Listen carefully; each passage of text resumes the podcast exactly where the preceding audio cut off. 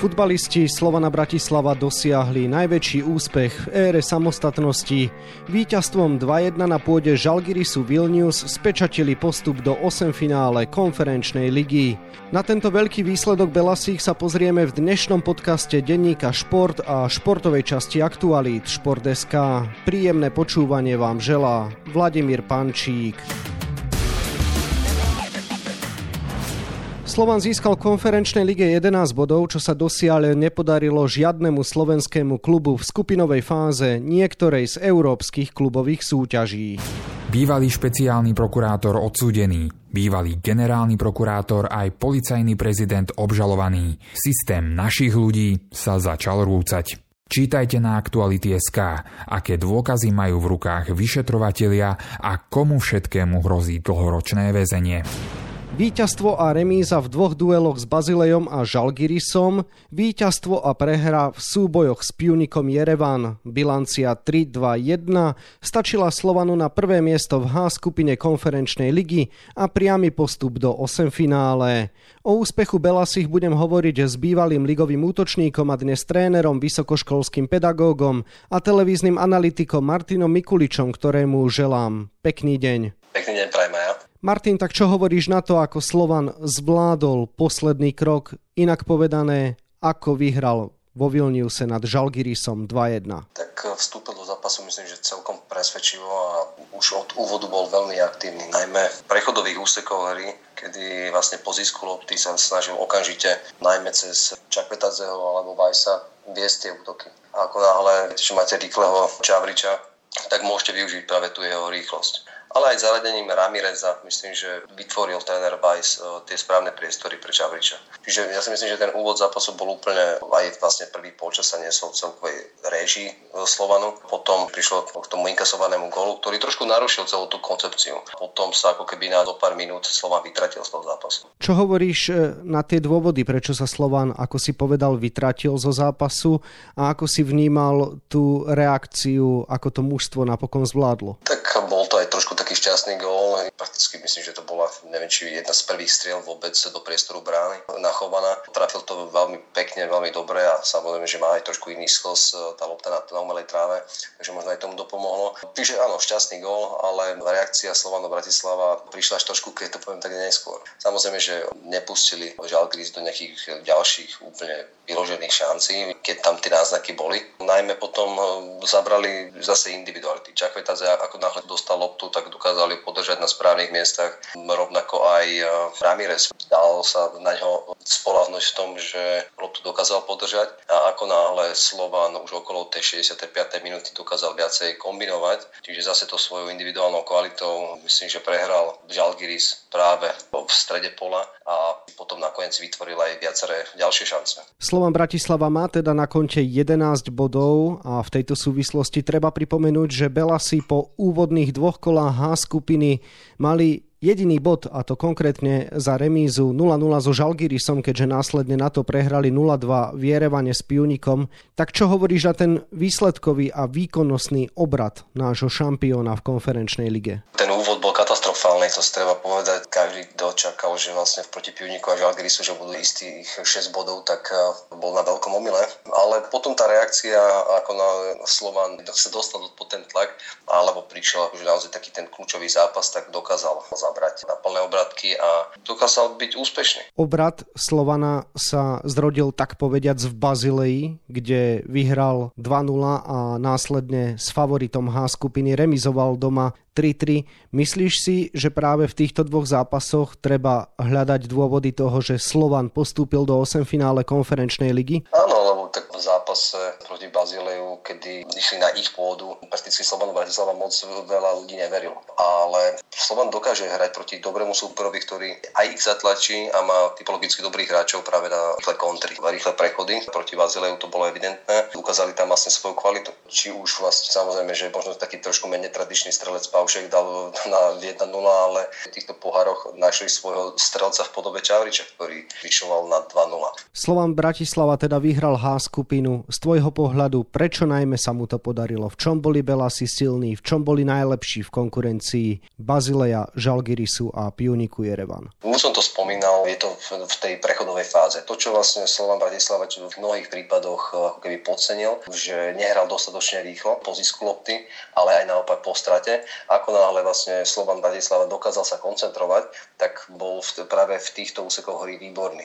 A kvalitu hráčov podľa mňa mal takú, ktorá vlastne umožnila vôbec Slovanov akože sa presadiť. Našli svojho strelca, našli Špilmachera alebo alternatívu go Vladovi Vajsovi, ale aj vlastne ten stred obrany a stred stredovej formácie bol naozaj dobre vystúžený a ťažko sa cez nich superom prechádzal. Ako náhle mal Čakvetadze krytý chrbát v podobe Kankavu a Kucku, tak jednoducho dokázal byť e, tak kreatívny, tak dokázal vytvoriť práve tie výhodné situácie na skorovanie pre svojich spoluhráčov. Ale samozrejme, že Slovan hral dobre aj ako tým v tých kľúčových zápasoch. Len dva kluby v ére slovenskej samostatnosti dokázali postúpiť do jarných vyraďovacích bojov niektorej z európskych pohárových súťaží. Bola to Artmedia Petržalka, ktorá účinkovala v pohárovej Európe na jar v roku 2006, no a teraz čaká jar na Slovan Bratislava.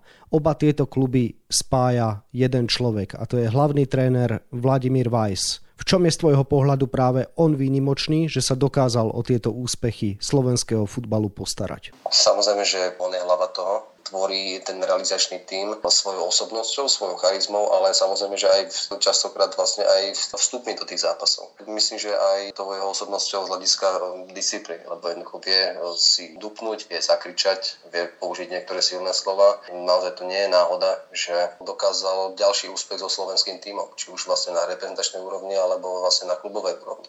Evidentne niečo vie, čo iní tréneri nevedia. Takže samozrejme, že možno taký ten nejaký faktor X uh, v jeho podaní zrejme funguje.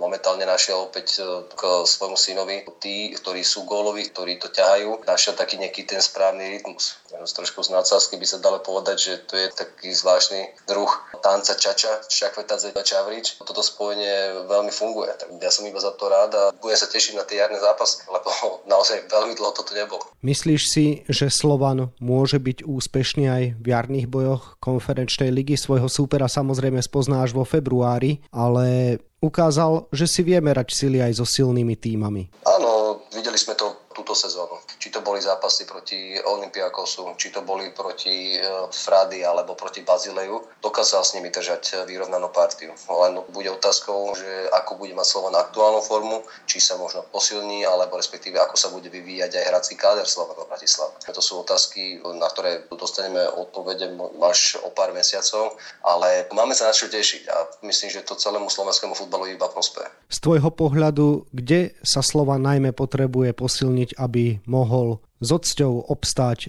aj na tejto úrovni, ktorá ho teraz čaká. Našli momentálne strelca podobe Čavriča, ktorý vlastne ťahal, ale nie je to ten úplný klasický bombarder, tá klasická devina a Ramirez stále ešte nie je ako keby zosúladený s tými svojimi hráčmi. A čiže podľa mňa buď na tej pozícii klasickej deviatky, čiže klasický stredný útočník, podľa mňa tam je asi taký možno kameň úrazu, čo sa týka vlastne ofenzívnej časti a defenzívnej ja by som prijal väčšiu konkurenciu na bránskárskom poste. Viaceré záváhanie Adriana Chovana, samozrejme, že stáli Slovan, myslím, že také pokojnejšie chvíľky. A myslím, že aj jemu by prospela adekvátnejšia alebo silnejšia konkurencia práve na tom bránskárskom poste, lebo Slovan dlhodobo vlastne tú dvojku nemá alebo ju hľadá. Už si spomenul, že úspech Slovana Bratislava bude znamenať v tejto chvíli veľmi veľa pre slovenský futbal, ktorý si na reprezentačnej scéne prechádza ťažšie ďalším obdobím. Z tvojho pohľadu, kam radíš tento úspech v hierarchii slovenského futbalu v ére samostatnosti? Tak ja to radím veľmi vysoko, lebo je to jedno, akú súťaž hráte, ako náhle dokážete postúpiť zo základnej skupiny proti družstvám hoci ktorého rangu. Sice niektorí budú hovoriť, že konferenčná liga nie je to tie top dve ligy, ale jednoducho netreba toto súťaž haniť. Ak už pomaly každé družstvo vie brániť, či na taktickej úrovni konať, tak si myslím, že mali by som to radiť veľmi vysoko, mali by sme z toho vážiť, lebo určite aj tá doba od vlastne posledného účastníka v jarných častiach európskych súťaží je veľmi, veľmi dlhá treba si to jednoducho vážiť a treba si to možno fakt, že doslova, že užívať. Podľa mňa sa Slovan dokáže pripraviť aj do jarnej časti a bude, myslím, že adekvátnym superom hoci ktorému družstvu, ktoré dokázalo sa presadiť a postúpiť do tých jarných častí. Vo Vilniuse sledoval zápas naplnený sektor hostí. Vo všetkých domácich európskych súbojoch Slovana sme videli minimálne takmer vypredané tehelné pole a za každým to bola krásna, ohlušujúca, búrlivá atmosféra. Slovan Bratislava si získal späť svojich fanúšikov minimálne na medzinárodnej scéne naozaj podporovali mužstvo Davy. Je možno toto najdôležitejšia vec, ktorú priniesla z tvojho pohľadu Európska pohárová jeseň v podaní Belasích? Áno, tento stimul podobe kvalitných zápasov ktoré sa hrajú proti netradičným súperom a s, vlastne s emóciou a so zápletkou, s úspešným koncom pre Slova najmä. Áno, správnym výkonom, správnym nasadením a takouto túžbou vyhrať a pobiť sa za meno klubu si prilákate tých fanúšikov. A to je, myslím, že aj to, s čím už tréner Weiss vlastne išiel do Slovanu Bratislava, že chcel, často sa to hovorí ako kliše, ale je to pravda, lebo hrať futbal bez divákov sme si v ostatných dobách zažili po dobe covidu, ale jednoducho futbal sa hrá pre divákov a je to fantastický pocit, kedy prídete na tehelné pole a je takmer vypredané, čiže to je to úžasné. A mám spätnú väzbu aj od kolegov z fakulty, ktorí neboli úplní fanúšikmi futbalu, lebo sú zborníkmi z iných športových hier, ale sú nadšení, keď si nájdu čas a priestor na to, aby naštívili štadión Slovanu Bratislava a jednoducho tie zápasy majú v sebe emóciu a ich to prilákalo na toľko, že chodia pravidelne na Slovan. A to je možno to najkrajšie, čo si povedal v dnešnom podcaste. Ďakujem Martinovi Mikuličovi, bývalému ligovému útočníkovi a dnes trénerovi, vysokoškolskému pedagógovi a televíznemu analytikovi za rozhovor a želám pekný deň. Ďakujem aj ja, pekný deň prajem. Úspechu Slovana Bratislava sa viac venujeme na webe Športdeska a takisto v denníku Šport, v ktorého dnešnom vydaní nájdete aj tieto témy. Náš futbalový reprezentant v službách talianského Neapola Stanislav Lobotka mal veľký podiel na postupe SSC do 8 finále Ligy majstrov, čo potvrdili aj štatistiky. V skupinovej fáze bol tretí najčastejšie faulovaný hráč v celej súťaži. Husársky kúsok sa podaril Benfica Lisabon, ktorá v Lige majstrov vyhrala skupinu na úkor Paríža Saint-Germain. Keďže mala po výhre 6-1 v Haife rovnaký počet bodov, skóre aj bilanciu zo vzájomných zápasov ako Paríž, rozhodol napokon počet strelených gólov vonku.